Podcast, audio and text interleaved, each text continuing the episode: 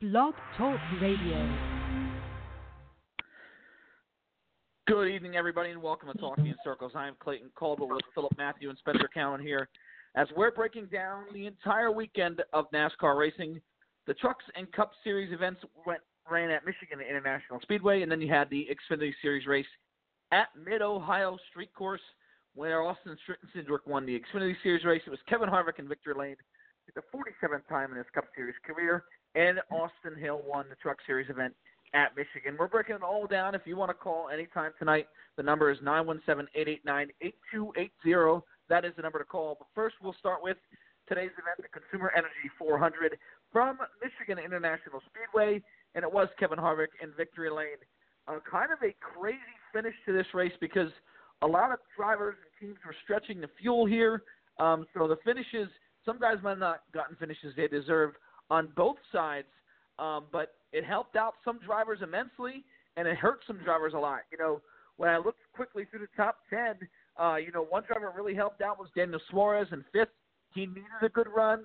Wasn't a fifth place car all day long, but he'll take the fifth place run. Sometimes you get more. It's better be lucky than good. Ryan Preece had a decent day all day long. He was a top 15 car, which for him uh, is a is a good run. He ended up finishing seventh, had enough fuel, so a nice job by the 47 team as well today to come away with a decent finish there, something they haven't had in a long time over there at the JTG Daugherty Racing Team. Two of their cars finishing in the top 15, so good job by them. Uh, and and the other drivers that hurt, Kurt Busch, who was a top five car all day long, he ended up 23rd. You also had Ryan Blaney was a top five car all day long. He ended up 24th. Brad Keselowski, who battled back from a spin, uh, had a really strong car, was probably going to finish in the top five. He ended up 19th. So uh, a couple of guys who struggled there with their finishes after running out of fuel late in the Consumer Energy 400 from Michigan International Speedway. But it was Kevin Harvick and Victory Lane um, and the 47th time. And, and I was, you know, do you consider this a fuel mileage win here, Philip? Uh, a lot of people I was talking to kind of looked at it and said, hey, it's a fuel mileage win for Kevin Harvick. I thought, you know, he had a big lead. He had one of the fastest cars all day long and uh, I didn't consider it a fuel mileage win at all. I mean, I know he, he only led 22 laps, and a lot of them were at the end. But what did you think of, of Harvick's finish there and, and that four car going to victory lane today at Michigan?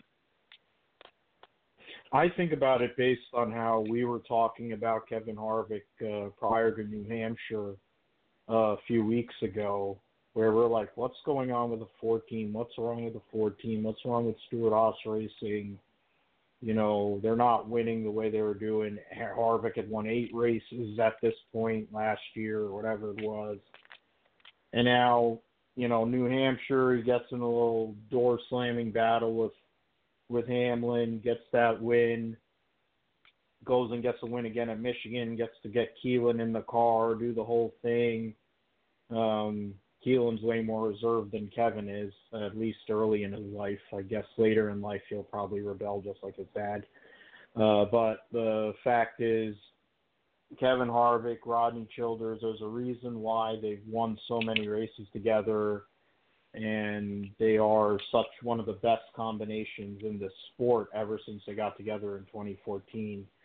Uh, on a day where they had one of the fastest cars, as you said, I mean, Brad had a good early run car, but then the Gibbs guys, the 11, the 19s, and 19 specifically, of course, the 18 swooped in and got a stage win.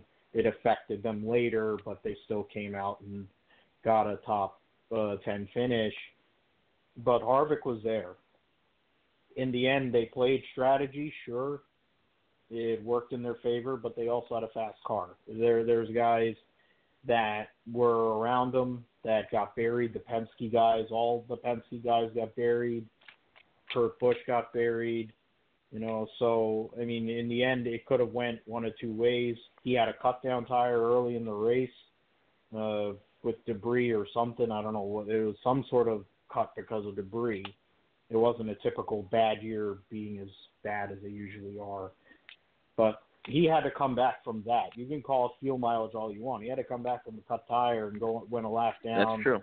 And and he came back, led the race early, led the race, and and was able to make something happen. Second win of the year, close to 50 wins, uh, Hall of Fame career uh, already, but will just keep on building. I think the fact that Keelan's there and growing up, and I think he's not going to quit until he wants to quit. And Tony's definitely not going to tell him to quit because that's the best driver that isn't named Tony Stewart that's ever driven for that organization. Uh, so, I mean, credit to Kevin Harvick, credit to Rodney Childers. Good job by that group. And it's not, and I, I have to say, it's a dangerous thing when you're talking about Gibbs. They built this whole thing, and right now they're basically the favorite uh, with their three cars, I would say. But between Joey, Joey Logano's fallen off recently, which makes Kevin Harvick that next guy. And I would not sleep on Kevin Harvick. The way now the energy is moving, things are going in a positive light. I would not sleep on Kevin Harvick. He wants the second championship really bad. Um, and he's making things happen when it counts the closer we get to this playoff. Yeah, he really is. Nine one seven eight eight nine eight two eight zero. And you know, you talked about Harvick, and and for them to get momentum, you're right. It would be a, it's a big move considering he didn't win at all early in the season. Wins at New Hampshire, and he wins here uh, today at Michigan. Spencer, but you talked about it, and to me, this was the driver and the team that I was most impressed with all day long. I know he only led six laps, and he wasn't uh, somebody who you looked at and said, well. Um, he had a dominant day, but you talked about it and said, man, Denny Hamlin and this team, they're clicking on all cylinders. Hamlin can be a very dangerous driver in this playoffs. And I'll tell you what I saw on on on the post race show on Fox. I saw for the first time in what seems like really since he lost his last chance, like his last chance at the championship. I saw a confident and a happy Denny Hamlin uh, where he's not sitting there kind of scratching his head going, what the heck's going on here? Um, I was very impressed with that 11 car. Recently, they really picked it up. I know he won the Daytona 500 this year, uh, but it seems like the last five or ten races, that 11 car's really been fast, Spencer. And uh, another good job that, by them today. They they lost their track position and weren't really able to compete for a win, but a second place run, I think they'll take it. And a, a very strong day for that 11 car today. Yeah, I mean, I don't see how he couldn't be happy. I think you just uh, nailed um, nailed it. I mean, he's been so consistent. All three of us have said it, but he is the guy who was struggling in the beginning of the year. Yes, the Daytona 500, great. then he comes and wins Texas, and then he wins um, at Pocono. And this is a guy that didn't win it all last year. And while his other teammates were winning and he wasn't, but he is consistently the consistent the past I want to say five weeks. He's really been up there in the top five. And you said he hasn't led a lot of he didn't lead a lot of laps today, but he was there if something was happening. They were in position in case something was to happen to the leader. And he's just slowly getting better and better, running up front. And if the two guys up front make contact, he's going to steal the win.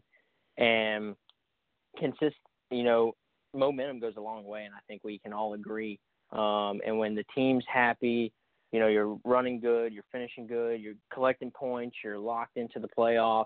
You know, the stress is off of you, the pressure's off your shoulders, and you can go out and just run and try new things and uh, do new pit strategies on pit road just to try things and get ready for the playoffs. And this is a team that you need to watch out because if guys start slipping up, you know, he's going to make it through these rounds. And I can tell you what, Denny Hamlin wants to win a championship, and he's going to, with them running the way they are, he's going to give them boys hell winning that championship. And honestly, this is their year to do it. They're doing, they're really well, and you know, um, I think this is his best shot to win a championship in several years, or in a long time actually, um, for him to run this well. So. Um, you know, it wouldn't shock me if they were to make the Final Four at Homestead the way they're running now. Yes, they might fall off, but um, it's Gibbs Racing and Joe Gibbs Racing, and I think the, the 11 team and um, that whole bunch has definitely found something. Yeah, I, I agree with you. I think um, it's funny because when he had lost Mike Wheeler, I'm not trying to, to hurt Mike Wheeler at all here, but when he had Mike Wheeler last year, he was not happy when they made that crew chief change. He, he kind of came out and said it was like, you know, it really wasn't my decision. I like Mike. He's a good guy. He's good. I think he's a good crew chief, but when now when you look at his season so far, and I know it's still you know, we still got uh, three races to go until the playoffs, so it's not over yet for Denny Hamlin. But he has become, as you mentioned, Spencer, a new driver this year. It just seems like he has just flipped the switch, and you're like, hey, that's the Denny Hamlin we we're used to seeing. Five consecutive top five finishes so far for him uh, in these last couple of races. He's really picked it up, and uh, I just think that crew chief change with Chris Gabehart has really paid off for that 11 car. And what, whether you know you want whatever you think about Mac, uh, Mike Wheeler, uh, it's been a, a good job there by the 11 team. Uh, it was then it was Kyle Larson in third, Martin Truex Jr. fourth, and Daniel Suarez in fifth. A lot to take in there. Larson was having a pretty good day. Spin on pit road, was never really able to uh, get the track position back. Was able to gain a couple of spots because people ran out of gas. But a third place run, a nice job by them, gets him a lot of points that he needed uh, to to really secure himself into the playoffs. I don't think it was really um, any too big concern, but this really cements him being into the playoffs. Uh, Martin Truex Jr. had a good day today. Again, lost track position. So hard to pass today at Michigan. Wasn't really able to uh, to gain that back at the end of the race, but gained some spots by staying out and and keeping his fuel where it was. So a nice job, a fourth place run by Martin Truex Jr. And then Suarez, who Daniel Suarez, who was never really a, a top ten car, but again gained a bunch of spots by people running out of fuel, and he needed a good run today. Uh, he needed to capitalize on, on a couple of guys' issues with Jimmie Johnson and Clint Bowyer, which we'll get to in a little bit. But a, a nice job by Daniel Suarez there to gain some points and really um, get him in a better point situation with three races going to the playoffs. So, what do you think of those three with Larson, Truex, and Suarez there, Philip? Uh, drivers who t- at Michigan, um, I think, as at least Larson and Suarez were concerned, needed good runs, needed good finishes to really help them in the playoff hunt here, and they were able to go out and get him. Yeah, I mean Larson, I I heard it on the way back. I was out and I heard it on the radio. His his interview, and somebody has to get to him to teach him how to talk. It's brutal, but whatever. Anyways, it's the fact is the his, his the the run he had today definitely solidified him in terms of the playoff. It gave them that gap that they needed. And Erik Jones having an off day gave him a spot as well. But now they're, you know, they got what is it, 32. They got a good, they got a good gap. They got 60 something points out to the cutoff. So basically, as long as he keeps it clean, you know, they have Bristol next week, which is one of his better racetracks. They're going to have an off week, go to Darlington, which he dominated last year. If it weren't for a bad pit stop, he'd have been the Southern 500 winner last year. And then Indianapolis, which is a track where he's done okay at. They keep things on the straight and narrow. They're going to make the playoff. How long they're going to last in the playoff is a whole different story, but they solidified themselves. Daniel Suarez, who has had a rough uh, year in his first year at Stewart Haas. We've discussed them ad, ad nauseum. Uh, I don't know if him and, and Billy Scott are the best combination, but the fifth place run today, uh, you know, you make the most out of your situation, making get taking the lemons and making lemonade kind of deal. And now they're only, you know, they're only six points out of the cutoff on teammate Clint Bowyer. They're only whatever 16 points behind Ryan Newman for 15th, which at the end of the day next week is a night race at Bristol. You know, some a wreck could happen. You could gain all those points, and you could all of a sudden flip that. Uh, the way that Bowyer ended up giving up so many points today. Uh, Suarez is good on concrete tracks. He has been over his career. So, and the 41 is the defending race winner there. So it's it's for them the timing was great to have that kind of run. Also for Larson, I mean, and I mean just to go off a little bit, veer off a little bit for the couple of them Hendrick guys, the 88 and the 24, to solidify their spots within uh, this playoff with their top 10 runs. Uh, I mean, that, that definitely helps their cause and I mean, it helps their playoff positioning if they can go and do some things right. Yeah, for sure. Uh, the 24 and the 88, as you mentioned, um, a nice job by those guys. You know, um, I think for for you know everybody right now above Erik Jones. I think even Erik Jones, barring a major major problem, uh, I think he's in the playoffs. But he didn't do anything to help himself today. Uh, you know, I was shocked uh, watching Erik Jones drop. He was out of the tw- out of the top 20 at one point in this race, and then gained a couple of spots at the end due to the fuel issues. But uh, I was shocked to see how t- how tough a time he had today over there in the DeWalt Toyota. And and you can say the same thing about Kyle Busch in sixth. You know, he came out and said, "Hey, we finished sixth. We salvaged a decent day out of it." But Kyle wasn't really anywhere where we're used to seeing him, especially in these mile and a half tracks. You know, he was about a ninth, tenth place car all day. Yeah, I know he won stage two, but that was more of a track position deal. Um, so he kind of struggled today, and I was kind of surprised to see that from that 18 car. Um, it just wasn't a great day for him. So Bristol's probably one of his better racetracks, if not his best racetrack I think they'll get right back on track next weekend. But it was kind of surprising to see Kyle Busch run the way he did. Uh, and he finished sixth. He didn't even qualify that good, so it really wasn't a great weekend for him. Ryan Preece finished seventh, uh, a driver who really needed to have a good day. I mean, uh, when you talk about the Rookie of the Year battle, and a lot of people have sort of looked at Preece and said he's really struggled this year. Uh, you know, he hasn't had a top twenty. He hasn't had a top twenty finish before today. He had not had a top twenty finish since Talladega, and that was third all the way back in April.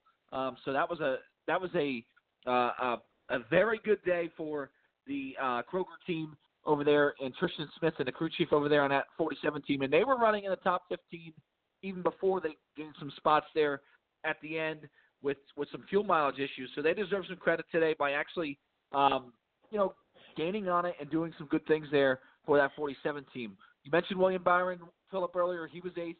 Then it was Chase Elliott and Alex Bowman, Hendrick Motorsports, uh, three cars finishing eighth, ninth, and tenth today. Uh, we also have Jimmie Johnson, which we'll get to in a little bit. He had a tough day today, lost a lot of points, um, and we'll, we'll discuss his point situation. Uh, going a little deeper through the field, you had Ty Dillon 11th, Ryan Newman, who needed a good run, and he wasn't anywhere where he needed to be today. He was about a 15th to 18th place car.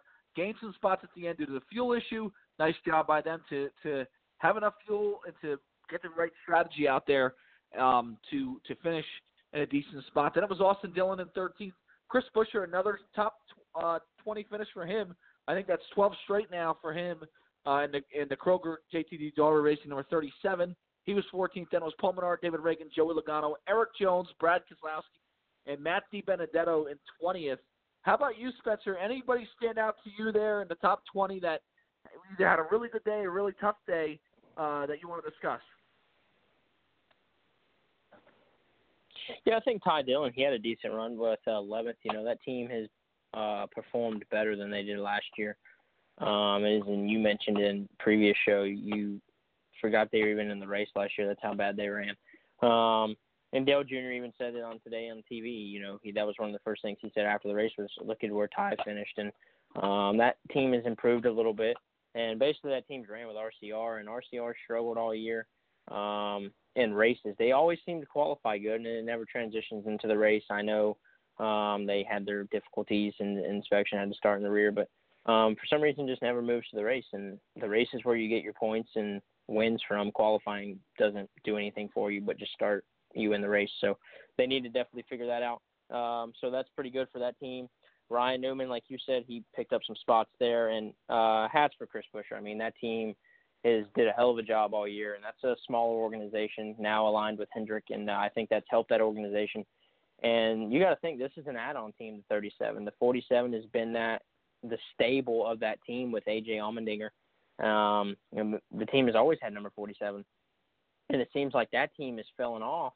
And the new ad, the new addition to the team is really the new uh, the head car over there, and the one that's finishing good. And it sucks he's not going to make the playoffs. I mean, um, for how good they've run. Um, it's kind of a shame. You know, this is a very good year for them. Um, unfortunately, there's a little bit out of it, um, a handful of spots, and um, it'd have been nice to see them win. I know they wouldn't make it far, but that'd be a big deal for that team to make the playoffs. So another good run for them. And you mentioned they've been running good all year, and that's um, pretty cool to see. And Chris Buescher, I think he has. Um, he's a very good race car driver, and it's cool to see the smaller people in the sport, the smaller drivers, not so big names, do well and make a name for themselves. And um, Jones a little bit of a tough day, and then Ragan decent day for him, 16th. Um, you know, he's kind of had a rough year, um, and I know you're probably disappointed, but um, 16th isn't that bad for that team. And then the guys that finished down there who were leading the race is only down there because of the way the gas um, stuff were, was at the end of the race. So um, no, the guys I mentioned was pretty much all, pretty much it. Yeah, stop the bleeding for that 38 car today. Um, it was a uh, it, yeah. You mentioned a couple of guys running out of gas. Just want to kind of let if you're a fan of these drivers, you missed the race today for whatever reason. Logano ran out of gas at the end of the race. So did Keselowski. Kurt Busch did. Uh, Logano finished 17th, Keselowski 19th, Kurt Busch in 23rd, and Ryan Blaney, who really had a solid day, uh, he finished 24th. He ran out of gas or pitted, I should say, pitted for fuel.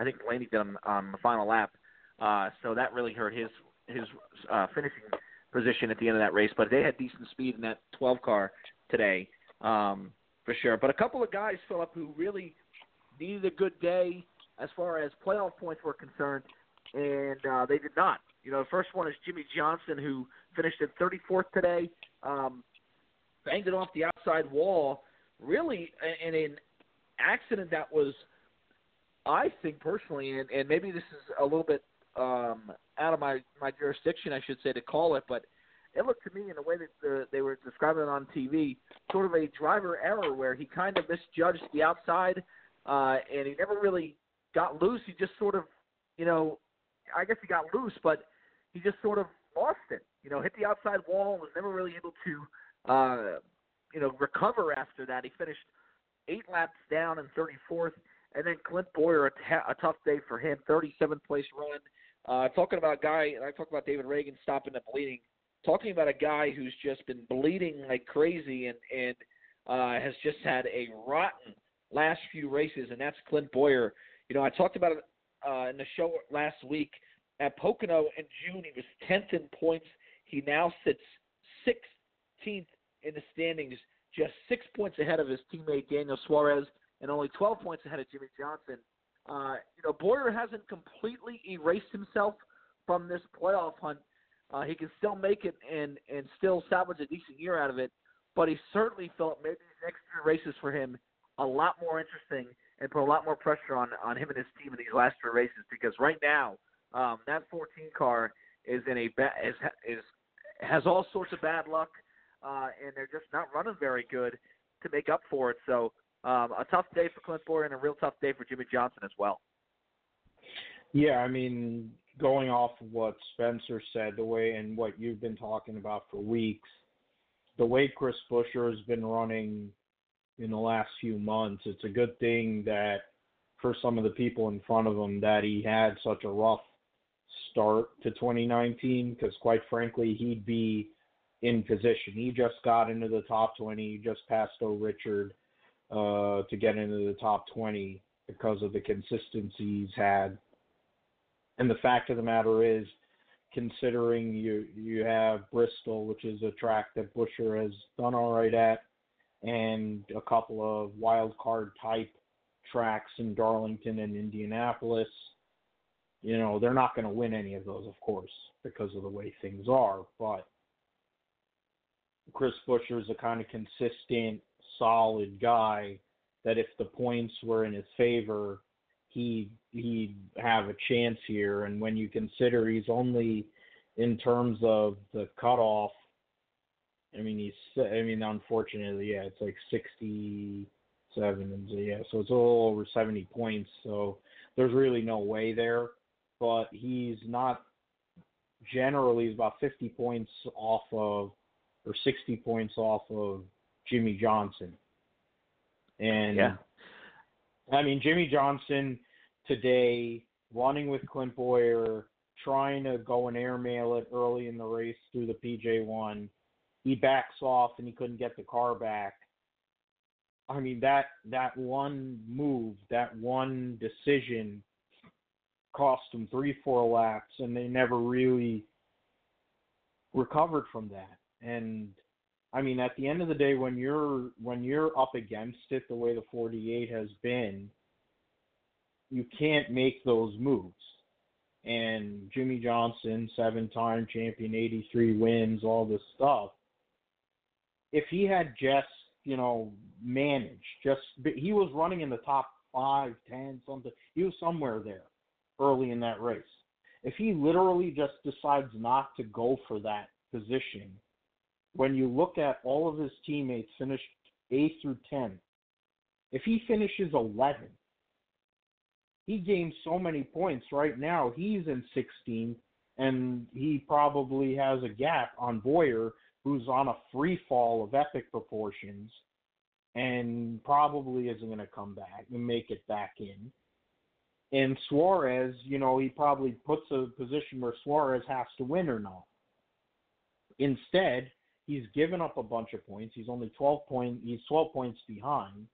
But the way that that team's been running, they're not going to be able to theoretically in the next 3 races beat Clint Bowyer by 4 spots unless Clint Bowyer offs himself, which is entirely possible. But the reality is I think Suarez jumps in front of him. So in the end, you're having to manage two Stewart-Haas cars plus Ryan Newman, who generally runs under the radar, no matter where they are, their cars are, is going to kind of get the best finish he can get. So Clint Bowyer's in a major free fall, big wreck, big issue. Uh, they had a fast race car too, and I mean I don't know. It's it's questionable. I mean the fact is it's a good thing that there's 16 cars because they should have no business flirting with the playoffs. Because once you get past probably Erik Jones, really, to be completely honest, I don't believe any of those cars should really have a chance at the playoffs or have done a lot to really belong there and are a one and done candidate. And that includes some of the people that are actually in front of Erik Jones, really. But the point is because of how many cars are allowed in, in the playoff because of the way NASCAR set it up. That's why we have this battle and we have this drama, and why people who are running 16th every week are in a position here. So I mean, it's it's pretty sad uh, to see guys like Jimmie Johnson or Bowyer, who are both. I mean, one is con- won seven titles, another one has contended for championships before a couple, two, three times in his career, and neither of them can sniff a decent finish if their life depended on it. Uh, so we'll see in these next three weeks what happens. It's going to be an intriguing battle between those four guys to see which two of those four actually make it in. And after that, there's some interesting battles after that too. Yeah, it is. It's, I tell you, it's these next three races, and um, you know, it, it's really come down to four guys. I think when we look at the points and everything that's going on, um, you know, Ryan Newman is 15th. I think you know we can all agree, unless Jones just completely gets uh, annihilated in these next four races, I think he's pretty much in. Uh, or somebody, you know, there are three guys outside the top 16 win and knock him out. I think he's pretty good. I think Larson's pretty good as well. Larson's really righted the ship here a little bit you know, he was in trouble there for a little while, and he's right at the ship. Had some decent runs. Um, still, I don't think where that 42 team wants to be, but they're they're running a little bit better than what they were early in the year to start the year. Um, but it's really it comes down to the six to 14 to 41 and the 48 as far as who's going to be in, and who's going to be out. Uh, and Newman, as you mentioned, he's a good veteran driver. I think he's going to run good at Bristol. I think he's going to run good at Darlington. Indianapolis is going to be interesting. I know he's run good there in the past, but I'm talking about Roush and their equipment. What they what can be done there. Yeah, so you know we'll see how that goes um, with with Newman and everybody over there at that six car. Uh, but Bowyer, you know, it's, and again I talked about it. It's just I, I hate. I don't mean to pick on him, but I just don't like teams that are that are just free falling. And it just seems like right now, whatever they do, and it might not be their fault. You know, they just have a black cloud over them, and it just seems like they just keep losing points every week and, and just can't get out of the rut they're in now. Bowyer's a good short tracker. I think he's going to run good at, at Bristol and Darlington. Um, I think he's going to be interesting to keep an eye on. Suarez is a guy who needs to really kind of show us something. I mean, I, I don't remember his track record at Bristol, but I don't remember a really good run for him at Bristol. Darlington, tough racetrack. Uh, it'd be interesting to see how he does there. Indianapolis is more his style, I feel like, on those big mile and a half tracks, those two mile tracks where he can really run good. So he's going to keep an eye on. And if Jimmie's good everywhere, uh, at least his historically and his track record is he's been good everywhere. But a lot of pressure on Jimmie Johnson now. You remember he got rid of his crew chief a couple of weeks ago, a lot of pressure on that team to pick it up because he don't make the playoffs. It's going to look start. People are going to start pointing at that driver because, especially when you look at his former crew chief from a year ago, sitting there uh, 12th in the standings, 89 points to the good. Uh, I think there's a lot of pressure on that 48 team, especially Jimmie Johnson, to get into this playoffs and try and at least run and give himself a chance at championship number eight here in the Monster Energy NASCAR Cup Series. That that run that's uh, the the Consumer Energy 400 today from uh, Michigan. We move on to the NASCAR Xfinity Series B and L Transport 170 at Mid Ohio was the race. It was Austin Cindric and Victory Lane. His second consecutive win. He won last week at Watkins Glen. Wins this week at Mid Ohio Sports Car Course. Then it was Christopher Bell. AJ Allmendinger passed inspection this week. He finished third. Then it was Tyler Reddick and Noah Gragson, fourth and fifth. Justin Allgaier, Chase Briscoe, Cole Custer, Justin Haley, and Brandon Jones rounding out the top 10 for the Xfinity Series race, the B&L Transport 170 at Mid Ohio. Spencer, what stands out to you there in the top 10 from that Xfinity Series race? Uh, anybody that really surprised you that had a good day? And what do you think about Austin Cindric's win at Mid Ohio? Yeah, I'll go ahead and hit on Cindric real quick. Um, he's a road racer. I mean, it's hard. I mean, how could you not say he's not? I mean, he's uh, we've mentioned he's run the Rolex. He's done these little sports car, um, you know, for the Ford Performance stuff, the smaller races at Daytona before the Rolex. He's ran that, and um, so he's got road racing experience. As a truck went on a road course, um, you know, and the more you run, that's why AJ's so good because he's a road racer, and you know, the more time, and it's the same for anybody. The more time in a seat on a certain track, you become good. Um, you know, besides uh, AJ, who really, out of the um, regulars in the Xfinity Series, are road racers. Not many of them, and Cindric has proven that he can win on them um, back to back. Um, so he's locked himself in the playoffs now.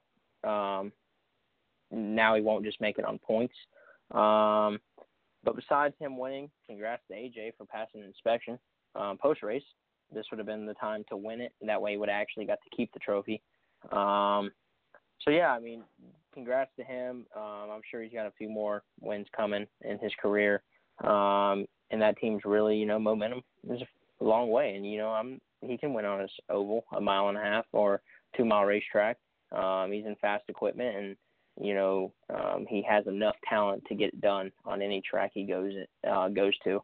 Um, other than that, um, you pretty much know who's going to make the playoffs in the Xfinity Series, so that's kind of boring. It doesn't really make the races exciting. The Cup races are now exciting. Um, the racing's getting better, and the points at the bottom constantly switch. Like they said, the last nine races, the 16th and 17th guy have swapped, and that makes it fun to watch those points while you're racing, while the race is going on. And um, just hats off to Team Penske, and um, you know, a solid run for Clements. And there's a few guys that had a bad day, and a few guys that had a good day. So um, it's road course racing. It's you know a little beating and banging can end your day, and um, it's fun to watch. So, um, you know, congrats to Cindric again. Yeah, it was uh, Cindric's a, a good driver on these road courses. There's no doubt about that. That's more his background. You know, he's, I believe he's still got a lot of work to do on a mile and a half, sir, in, on the oval tracks. You know, he hasn't really been anywhere near where he needs to be as far as uh, winning races on the, on the ovals, but he does a great job on the road courses, no doubt about that. Bell was second, nice job by him. You know, you mentioned a lot of these guys don't come from a, a back uh, road course background, uh, and so they're learning how to do this. They're learning how to how to drive on these road courses. Um, and so some of them, when you sit there and see what Christopher Bell, you know, finishing second to Austin Cindric, you go, that's not a bad run, considering uh, there's some few road ringers in this race with Jack Hawksworth uh, in there and a couple other guys sprinkled in as well. Will Rogers a decent run there for um, the Brandon Brown, Brandonbilt Motorsports team in 12th. Uh, good job by him. How about you, Philip? Any thoughts on the Xfinity Series race at Mid Ohio? Yeah, I mean, I I have to give credit to. I mean, obviously Cindric being a he used to drive what is now I guess they call it the.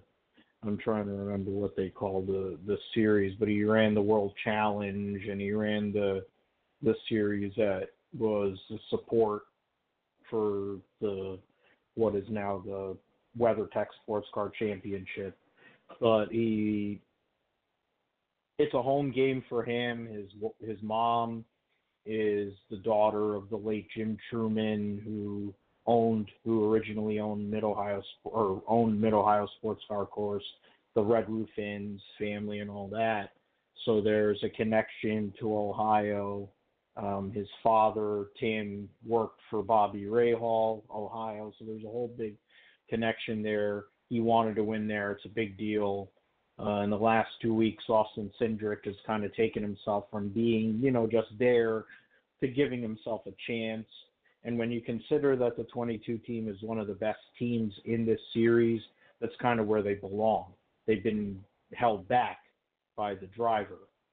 Uh, so Sindrick, I mean, I don't know what'll happen at Bristol. Would probably go back to probably second half of the top 10.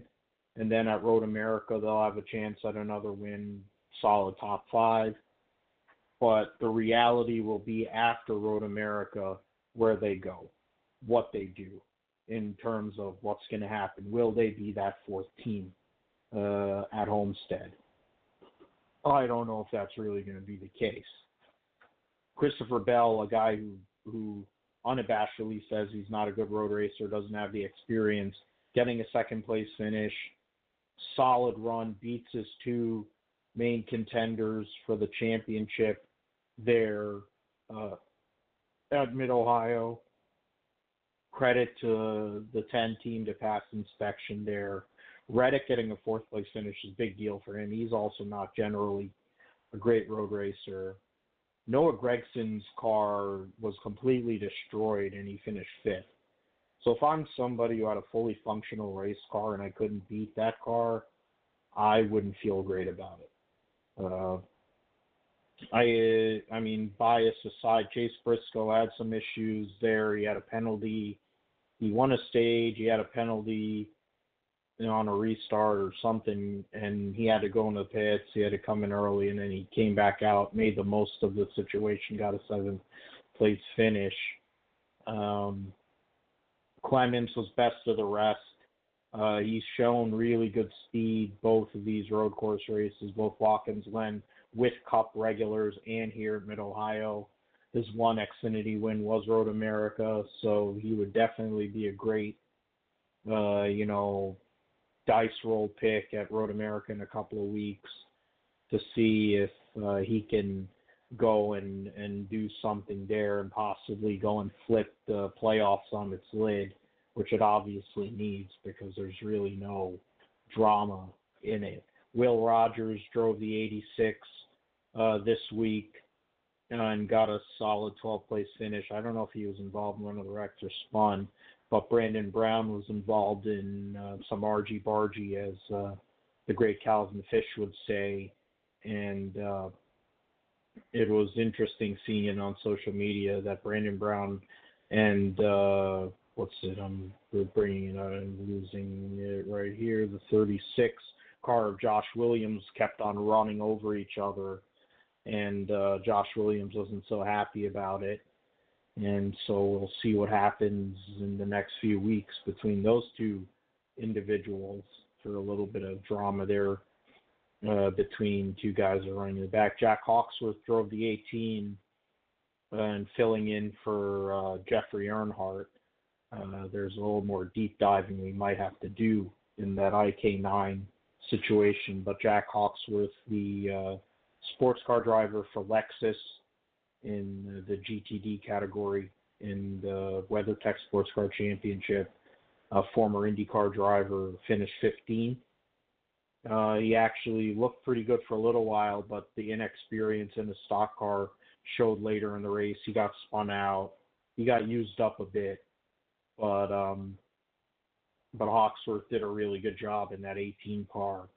Uh, in general, uh, he outperformed Brandon Jones, and in and honestly, in a lot of ways, he was outperforming Chris Bell until late in the race there. So I mean, in the end, after everything laid out, it's status quo. All the guys that are probably going to be in the playoffs are there, for the exception of AJ Allmendinger, and kind of landed where they might be as things go on later in the year, with one more road course to go.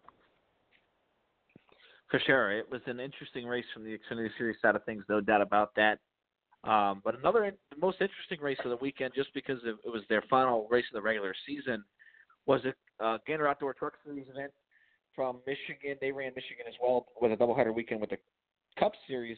They ran Saturday afternoon just before the Xfinity Series race, and it resulted in Austin Hill going to victory lane. Sheldon Creed finished second, which was huge for him because had he had won the event, he would have made the playoffs. Same thing with Tyler Dippel in third.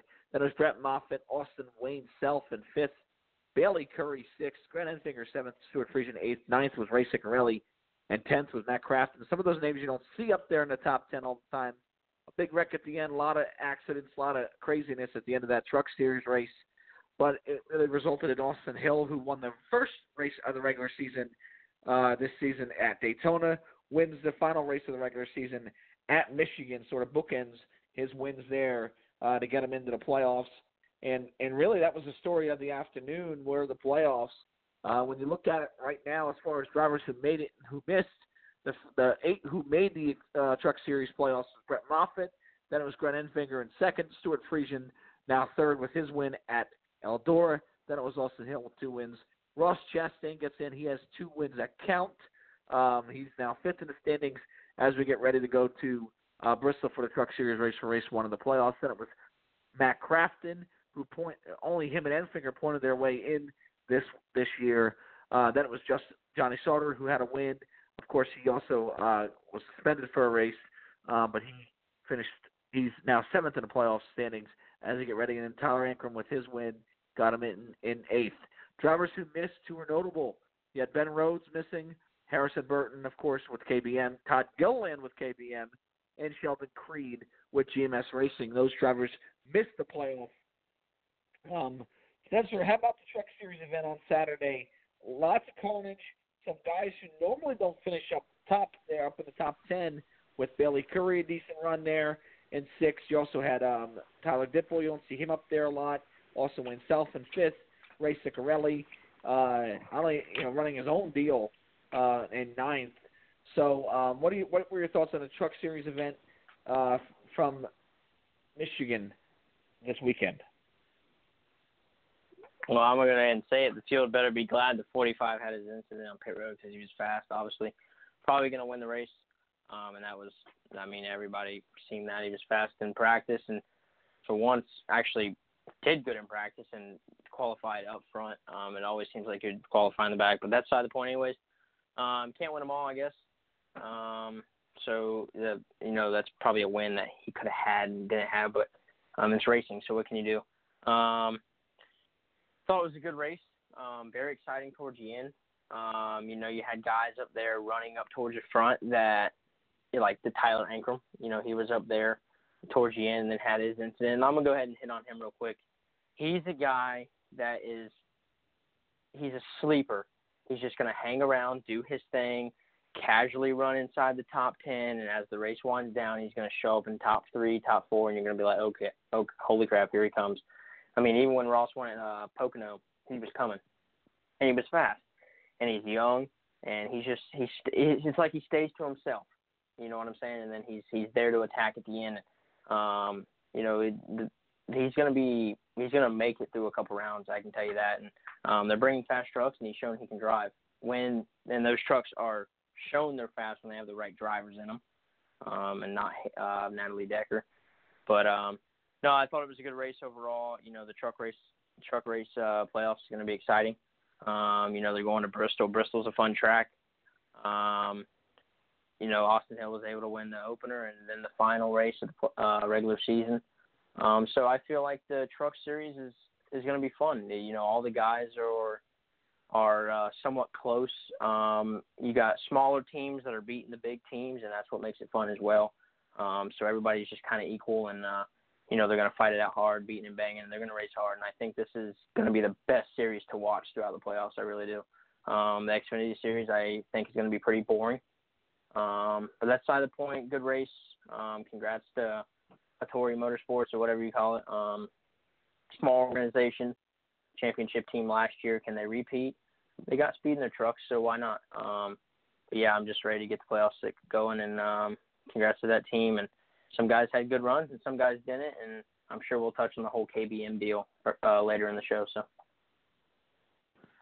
Yeah, yeah, it was a, very interesting race, uh, just because of a lot of carnage there in the Truck Series and Austin Hill, as you said, with Hattori Racing um, in Victory Lane there on Saturday afternoon. Philip, really the big story, I think, for a lot of people this year. If you talk to a lot of people who, you know, were, were getting ready for this Truck Series when the season started at Daytona, and you said, hey, both Harrison, both KBM trucks, uh, Harrison Burton and Todd Gilliland would miss the playoffs, I think we would have laughed and said, yeah, right. This is KBM. This is the best Truck Series team out there, and it's that's reality right now as we sit here on August 11th. That both of these drivers are outside the playoffs. Um, there seems to be a lot of, of talk about what the future of of both of those drivers there is in that organization.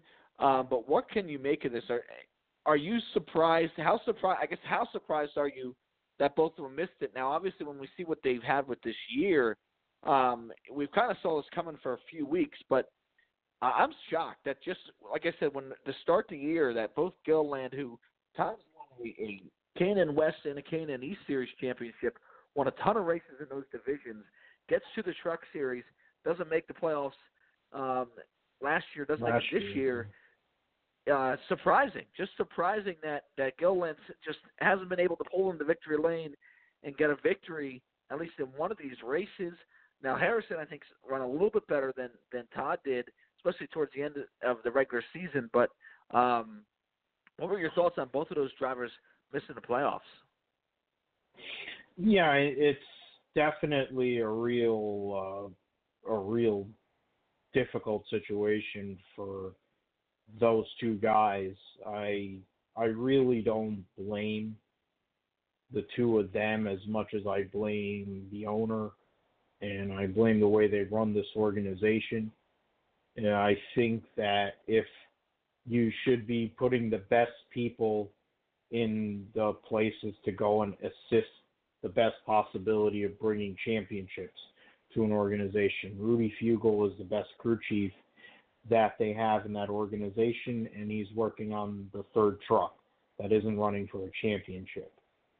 Uh, but I'm I could go off on a tangent there, and I'm not going to because it'll go sideways and be a problem.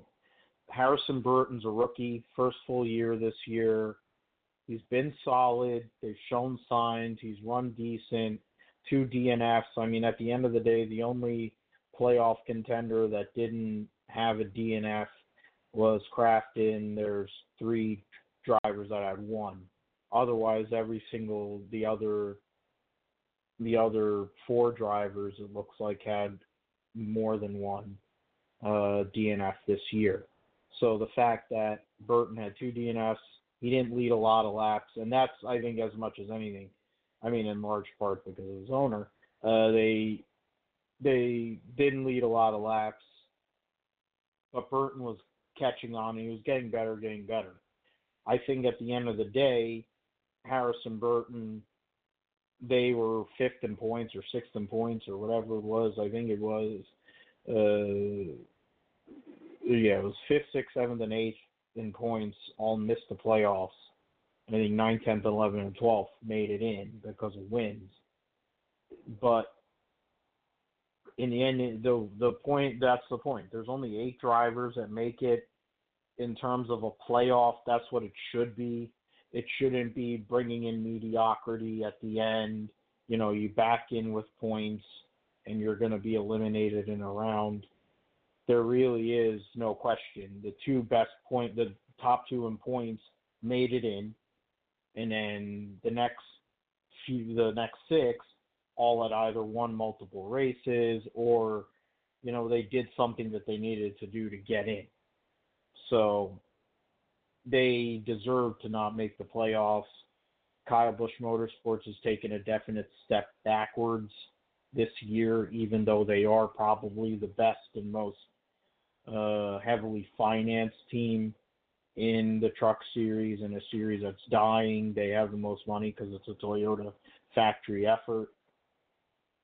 Um, I, if I'm Todd Gilliland, I'm looking to see if Dad has a ride open next year uh, because I don't think he's going to be there. And I, I, even the talent that he's shown in the K&N series, it never had hasn't translated to a truck.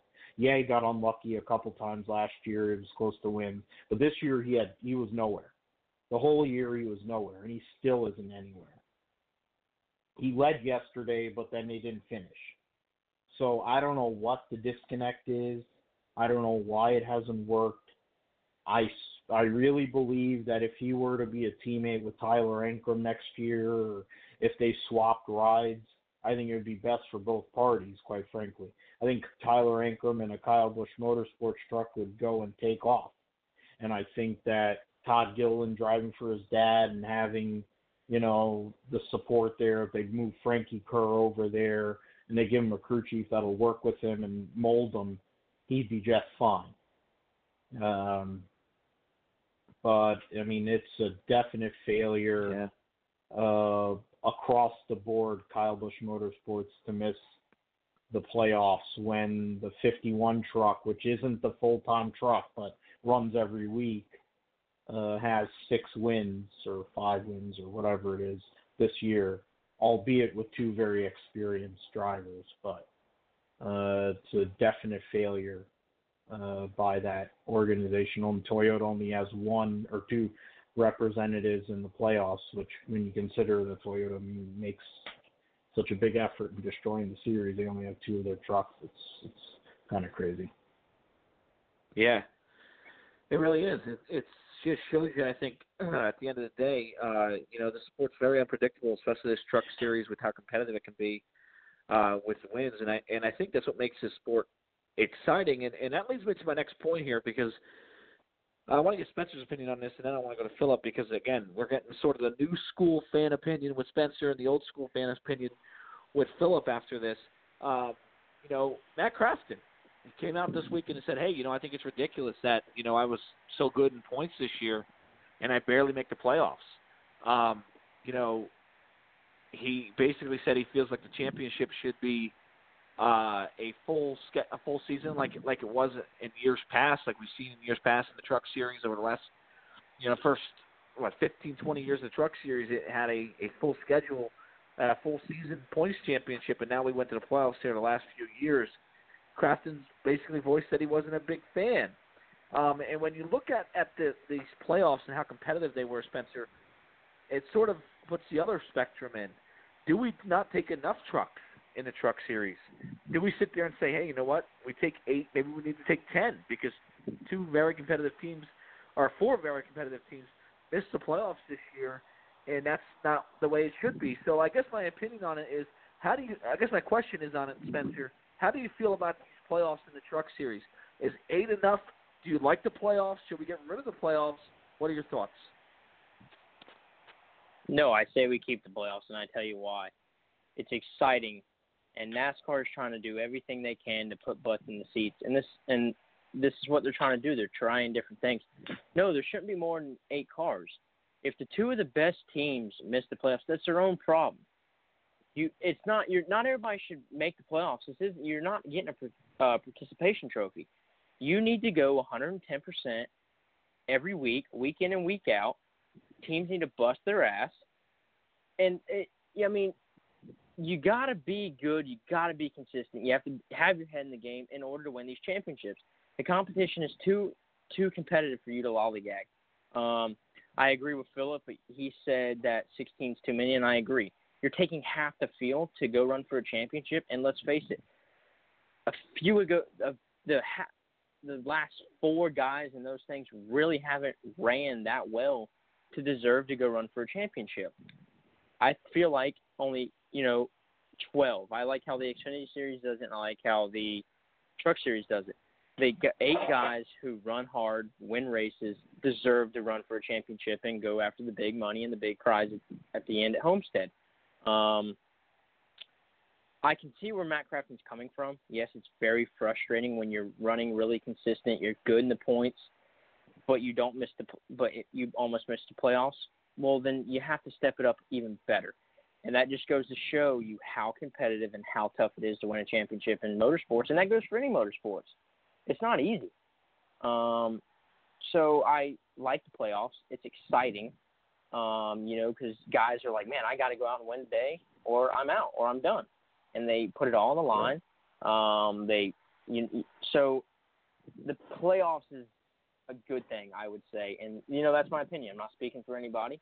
Um, yeah, I'm a newer fan in the sport. Um, you know, you guys have been in it way longer than I am, um, and that's just how I see it. Um, and for any sport, you you have to be on top, and you got to be the best to win the, the trophy at the end. Um, and the playoffs show who the best is. They're good through all the rounds. Um, baseball's the same way. You got to make it through the wild card. You got to move on into the, all the rounds till you get in the World Series. So, um, you know, hats off to NASCAR for making the playoffs, making it exciting and fun for the fans. Well, I'll say this, and I think this might surprise you. Uh, I I agree with you as far as the playoffs are concerned. Now, um, I, you know, if we're going to do it in the Cup Series, might as well do it in Xfinity and trucks as well. I thought it was dumb the way we used to have it, where you know just the Cup Series and Xfinity and trucks had a season-long championship. It was kind of like, well, what's the point? Um, I understood why they did it at that point, but you know, to me, it came off as Crafton being a little bit whiny as far as um, you know his teammate missing it this year, and just ThorSport not really having a great year. Um, but I and I do agree with you as far as H eight trucks. I think eight trucks is a perfect amount. There's no way I think we should go to ten. I think that conversation will come up though. I really do because I think the, these the owner of that team in the truck series we, that we mentioned. I think he's going to complain, saying, "No, we need more trucks in there, et cetera, et cetera." Uh, I think eight is plenty in the truck series. I, in fact, I think what we should do for Xfinity and Cup is narrow that down to ten in the Xfinity and twelve in Cup. I think everybody would be Yeah. better off, and everybody would, it would be much more, Absolutely. much, much more entertaining uh, in the. Cup series if we if we did that. Uh, how about you, Philip? Uh, Again, you know, I know we come from a, a background where you know we remember when Jeff Gordon won a championship, and and with like two three races going to season, and then Rick Hendrick had that pit stop. Remember that? Uh, at Atlanta. Yeah, I think ninety it was, where they five kinda did a when pit- he went and pitted at him and Raymond and everything. Yeah. yeah, they kind of did a goofy pit stop, and it was fun. But you know, I think a lot of people kind of looked at that and said, "Well, that's the reason why we kind of need a playoffs." Um, you know, I've kind of grown on these playoffs here, maybe because it's been so long now that we've had them. I've kind of grown on the chase. Um, I think this format, the way we do it, is is, is good. Uh, I like that. But what are your thoughts on on these whole playoffs and and uh, take, do we and and taking now I know your opinion on on on taking uh, ten trucks, what that would be. But what are your thoughts No. on the season one playoffs and Crafton's comments um, that we've seen here this week? The I mean, here's the thing with this is for Matt Crafton, and he's not whether he listens to this or not. I'm pretty sure he isn't going to, but f him if he doesn't. Tony Stewart. Tony Stewart went on on TV a few weeks before he in 2011 and said we have no business being in the playoffs. We're not a good enough team to be there. This was in 2011 and then he went out and he won the first two races of the playoffs.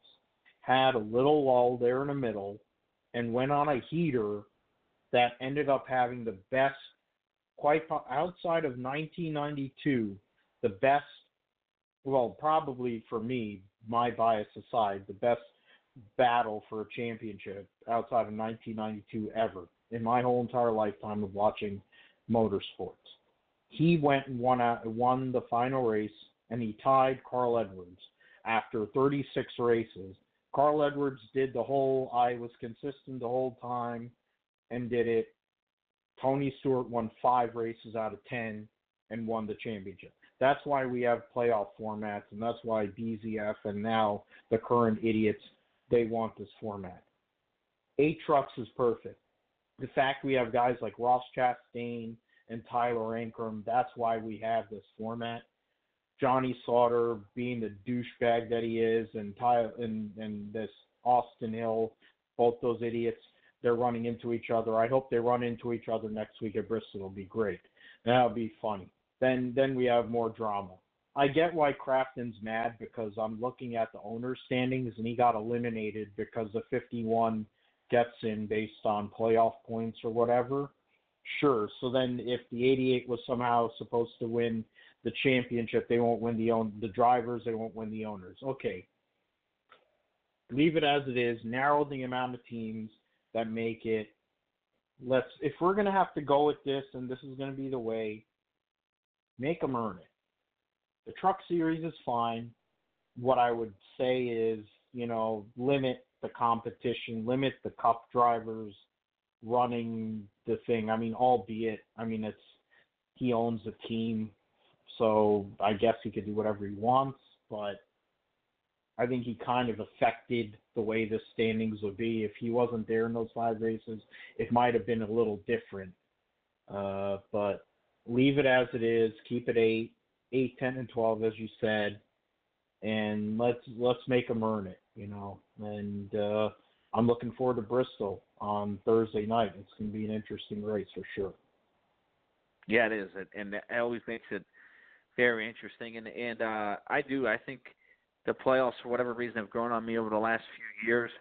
Um, I, I I really like the format we did with the two wild cards, the top ten and the two wild cards, uh, a couple of years back. I thought that was awesome. Um, but you know, they, to me, the only problem with them in the both Xfinity and Cup is I think we just take too many drivers.